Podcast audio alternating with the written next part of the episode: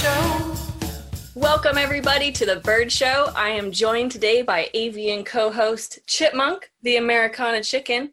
Most Ameraucana chickens are actually brown, they're known for laying green eggs. She happens to be a Wheaten Ameraucana chicken, and that's why she has the lighter feathers. Also joining guest member of the flock today, we have Lauren Bailey coming all the way from the UK. Lauren is not only a board member for the Carrillo Center for Nonviolence and a dear friend, but she is also the hostess of another podcast here on the Carrillo's Podcast Network, and that is called Being Sanctuary. It's very good. I suggest you check it out, and I'll leave a link in today's episode notes. So thank you so much for being here today, Lauren. Hi, thank you for having me. So today you were the one who inspired our topic because you said that in all the bird kingdom, of all the birds that you could choose from that you have the greatest affinity for, you wanted to talk turkey today.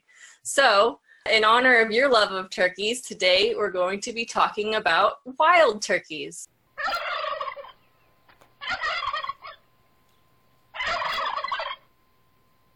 Spring is actually wild turkey mating season, so uh, before we really get into it, let's just do a little bit of overview about turkeys. Wild turkeys, there's tons of them in North America. Lauren, do you have wild turkeys in the UK? Um, not that I know of. I mean, I think I might be sounding real silly with this, but I've never seen a wild turkey in the UK.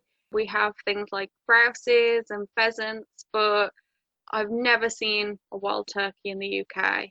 There's actually two different species of turkeys. So there's the wild turkey of North America, which is actually considered to be the same species as domesticated turkeys, first domesticated by the Mayans around 800 BC. And then there's also the ocellated turkey of the Yucatan Peninsula in Mexico. They're also found in northern Belize and Guatemala. And the ocellated turkey, if you've never seen one, I encourage you to look it up. They this most beautiful, it's almost like iridescent feathers all kinds of colors. And the males, I don't know if you know this about turkeys, but they do a display with their tail feathers, kind of like peacocks will do. And they'll actually fan them out and do like this whole intricate display. Um, with those ocellated turkeys, it's amazing. It is on par with peacocks lost the word for a minute and and we have tons of wild turkeys and as you know domesticated turkeys throughout the world including the UK. But the ocellated turkey is a lot more rare. As recently as 2002, it was considered endangered. And it actually has a blue head too, which is kind of interesting. Although the wattle that they have on the males is still red on the ocellated turkey. That distinctive wattle, it'll actually get bigger. The turkey is excited, like during springtime, like this time of year. And it's also called a snood. So, one of the sad things that they do to domesticated turkeys, which is why it might be nice to be a wild turkey instead, is they cut off the snoods on the males so that they don't peck at each other when they're confined. There was a study that showed that female turkeys, which are called hens, and the males are called toms or gobblers, they prefer the larger size snood. Kind of a bummer if you're a domesticated turkey. And they kind of took away your uh, your way to get the ladies. Interestingly, domesticated turkeys are now so big that they can't even really mate naturally most of the time. So a lot of them are actually having health issues such as arthritis because of the added weight that we're putting into them, so like hormones, which can jeopardize their walking and also their mating as well. And it's just terrible that they grow to such a size that's so unnatural for them, yet we're doing that to, you know, increase their weight for our benefit, really. I think that's a really good point. So not only does it interfere with their loving, but it also can take a really big toll on their bodies themselves, including their cardiovascular systems. Chipmunk is not a fan. you can tell why she was named Chipmunk. I mean, look at these cheeks right here. She's looking the camera.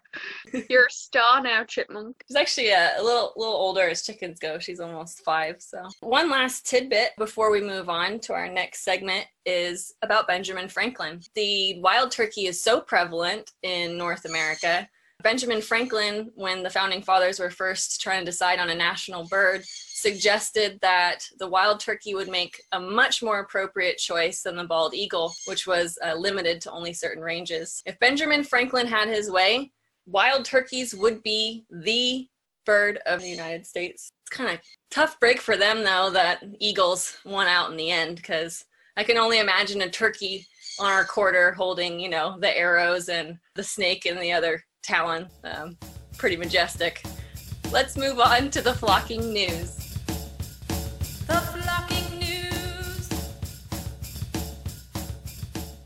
This week's flocking news article is called Spring Turkey Preview Experts Predicting Banner Season and Bumper Hatch in Rio Country.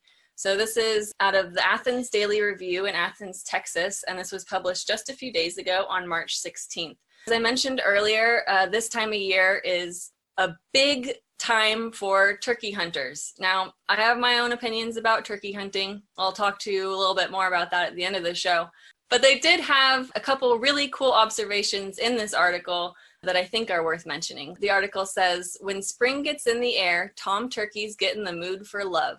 Texas turkey hunters take to the woods hoping to spoil the romance with dirty tricks meant to throw a mature gobbler into a breeding rage that results in a fatal mistake. Male turkeys, called gobblers, engage in boisterous gobbling to attract hen turkeys that are receptive to breeding and to discourage other gobblers from moving in on their turf. Gobbling is often followed by other pompous displays of self importance like strutting, spitting, and drumming. Spring turkey hunters attempt to exploit the sexual urge. They use assorted calls to make seductive yelps, purrs, and other sounds to simulate the language of other turkeys the reason I chose this flocking news article, not only is it timely because um, it is going to be hunting season here across the United States, not only in Texas, but in other states as well. I thought it was a really interesting mental image to think of all these hunter guys crouched in bushes trying to sound like sexy female turkeys. it really kind of uh, evoked quite an image in my imagination that was not only comical, but also all right, let's put it this way. From an ecological point of view, what you're basically doing is taking the most proactive dudes with the hottest bods and basically shooting them so that now the rest of like the female turkeys only have the guys without initiative left over that aren't strutting and gobbling as overtly. I don't know. The whole scene, it's like tragically funny, I guess there's all these hunters out there trying to act like they're the sexy lady turkeys and meanwhile the actual sexy lady turkeys are being perpetually disappointed by the lack of robust males what do you think lauren yeah i think i agree with you it's quite a comical sort of image and it kind of goes against the evolution ecological values of intersexual selection and it almost takes away that female choice, takes away the male choice because the males are no longer there. And I think in a way it is messing with the genetics of the wild turkeys, even though they are wild. So we're not um, necessarily interfering in a way we would with domesticated turkeys, but we are still having that control. But you have highlighted a good point that, you know, why are we going to such efforts to do that um, why are the hunters doing that? It just seems a little bit crazy. a little bit silly, yeah. yeah. You know, you think of this whole like machismo thing, right, with hunting, and then meanwhile they don their prettiest turkey yeah. hen costume. But you do make a really good point that basically humans are acting as selection pressures. So mm-hmm. over time, especially if we do this year after year, every single spring with wild turkey populations, it's kind of no wonder that there are more aggressive flocks of turkeys. I've seen viral videos of them chasing mailmen and stuff like that. Maybe this is another ramification because just trying to come in and talk sweet to some nice turkey hen that you'll get shot. So I don't know. We may also be inadvertently encouraging sort of a more aggressive bachelor flock type situation, especially for those that end up figuring out what's happening and swear off ladies altogether. Mm-hmm, definitely. and I think as well, like, I mean, sort of related to that, I saw um, a video on YouTube. A cougar was approaching somebody's house, um, and the people were like, oh my gosh, like it's coming for us. This cougar wasn't acting aggressive in any way. Mm-hmm. But what sort of like highlighted to me was a lot of hunters will use the excuse of we're balancing out the population, mm-hmm. we're doing this for, you know, environmental reasons, but we're diminishing predators' food sources and then we're angry at the fact that the predators don't have any food and they're coming to us and seeking you know they're hungry but Mhm. it's because we're we're interfering so much with the prey population and that in turn is making predator populations come towards more human settlements and and we're getting angry over that but we're the ones to blame for Mhm. that they're hungry they're looking for food and we've we've taken their food It's a cascade effect, basically. You make a really good point about unintended consequences. Yeah, I kind of think maybe we could just leave the turkeys alone in the spring and, Mhm. and see what happens. You know, nature has a way of sort of self correcting. Like, if there are too many wild turkeys in the population, they will run out of food themselves, and that'll have its own effect uh, overall on their population the next year. So, we don't necessarily have to speed up, even if it is inevitable, which is arguable, by blasting them. You make a really good point about uh, the cascading effects. Now she's really falling asleep. My co-host Oh. is falling asleep. Come on now, We've gotta get to our next segment. chipmunk Wake up, chipmunk! That must mean it's time for bird tales. Bird tales. chipmunk's favorite part is bird tails Yeah. She's her favorite part. So, for bird tales, Lauren, I was hoping today that you would share a little bit about your experience with turkeys. They may not necessarily be wild turkeys, but it gives us an insight into the personalities of different turkeys. Yeah, I mean, um, two main stories that kind of jump out to me. One with domesticated turkeys, and the other with wild turkeys. So, first of all, three years ago, I volunteered at a farm sanctuary here in the UK.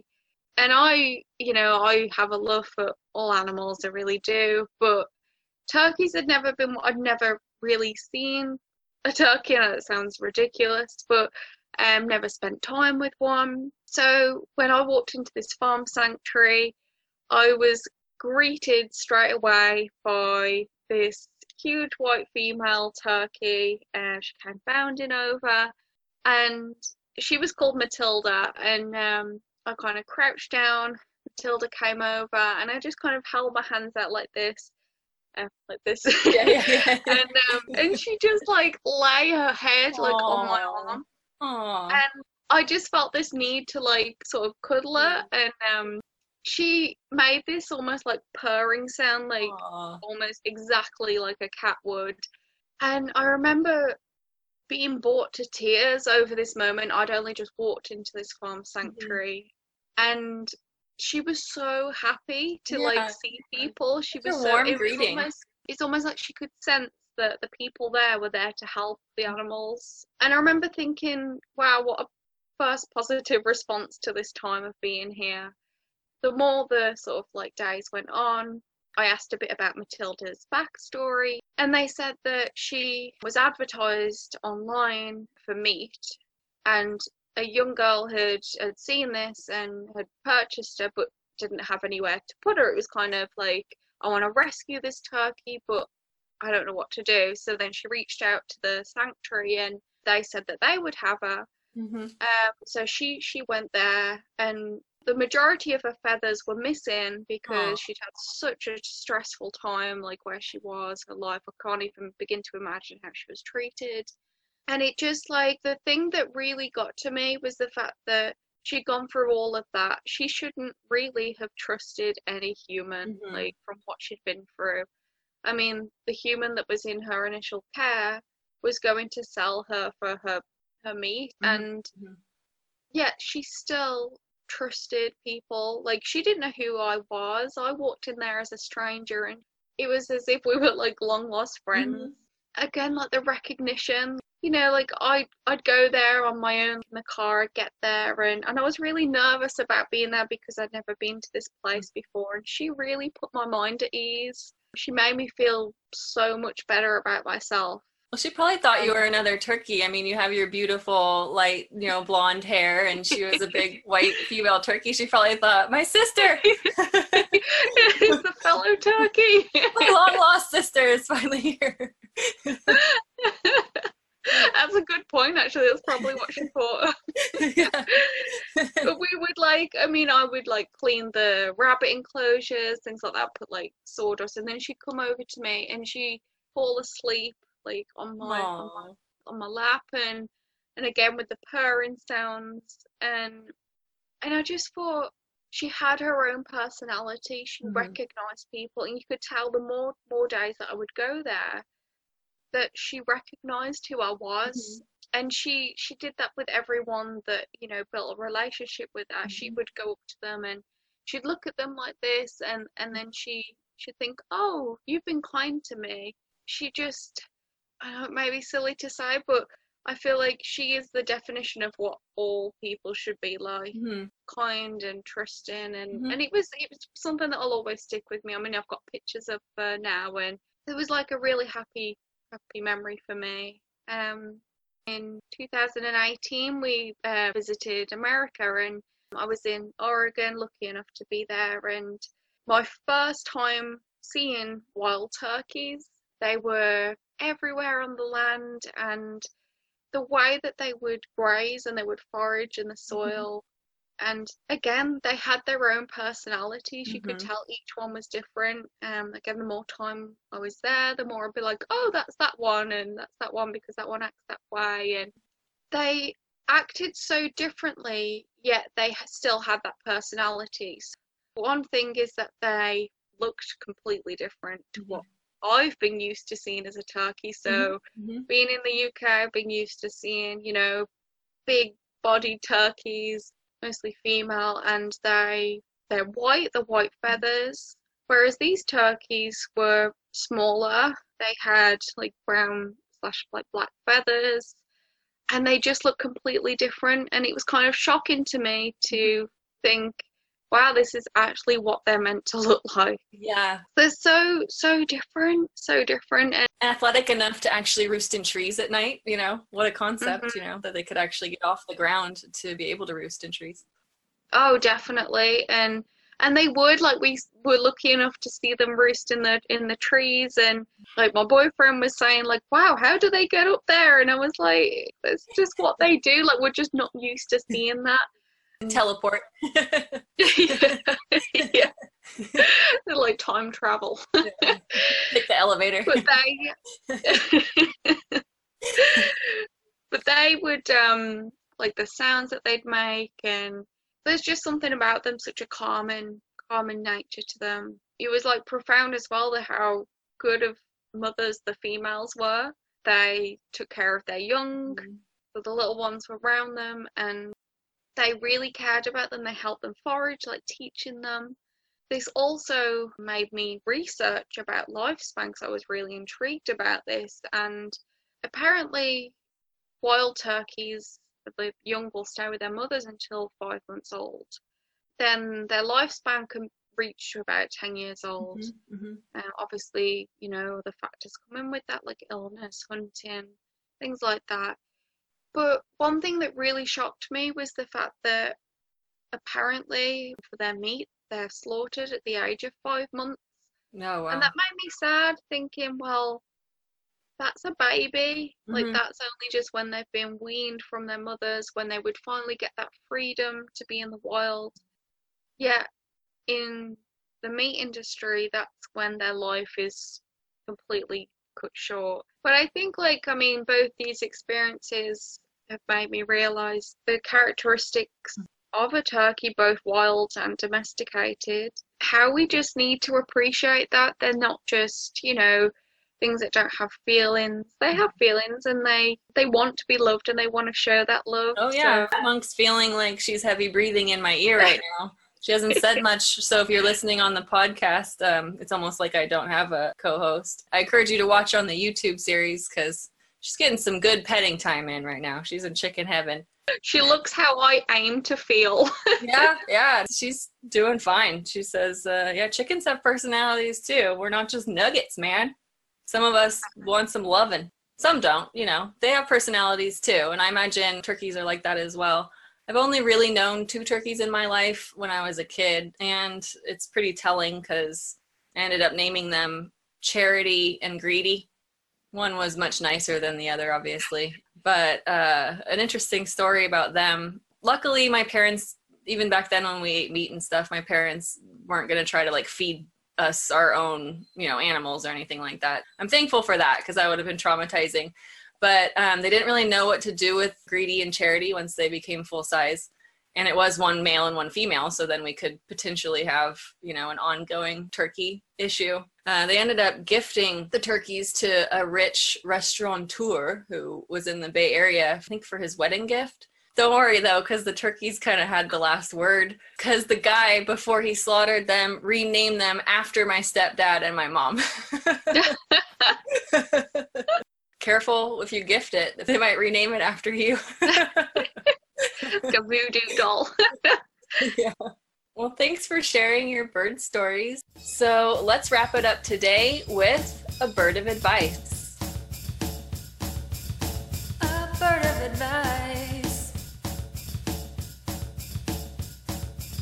So today, my bird of advice circles back around to turkey hunting season. So this year, if you are a turkey hunter, I'm not going to judge you. I do believe to each their own, but maybe think of more peaceful ways to interact with wild turkeys. For example, wildlife photography. I've heard quite a few wildlife photographers. Some of them actually started out as hunters and then got into wildlife photography because they actually found it was more of a challenge. So I found this book called Think Like an Eagle by Kathryn Lasky. It's about Eagle Man Jack Swedberg. He passed away a couple years ago, but before that, in Massachusetts, he was a very well known wildlife photographer. And he was one such individual who had started out as a hunter. And he was actually quoted in the book as saying, With hunting, you either hit it or miss it but photography is much more challenging. He described how he would have to go undetected by the turkeys in a much longer period uh, than he would as a hunter. As a hunter, he would have to be quiet and blend in, but then suddenly the quiet was shattered and pierced the boom of the gun, and all the rest of the forest sort of reverberated with that. And he really felt less attuned with what was going on around him and with his actual subjects, the wild turkeys, as compared to how he did when he was doing photography. So when it came to photography, not only did he have to get um, an intimate distance as a hunter does, but he had to wait for the right light. He had to wait for the right angle, other individuals in the flock to make themselves known to complete the shot. Yeah, if we're gonna go shooting wild turkeys, I propose that we shoot them with cameras. I believe in live and let live. If turkey hunting is your kind of thing, I'm not going to stop you from doing it, but I believe in live and let live. So, uh, yeah, I think we should kind of uh, have hobbies that don't necessarily end in the deaths of our wild turkey friends. And I think since she's waking up from her nap, Chipmunk might agree with me. That wraps it up for today's bird show. Thank you so much, Lauren Bailey, for coming all the way from the UK. I really appreciate you uh, being here. No, thank you. And thank you to Chipmunk as well. Hanging out with all my blonde friends today.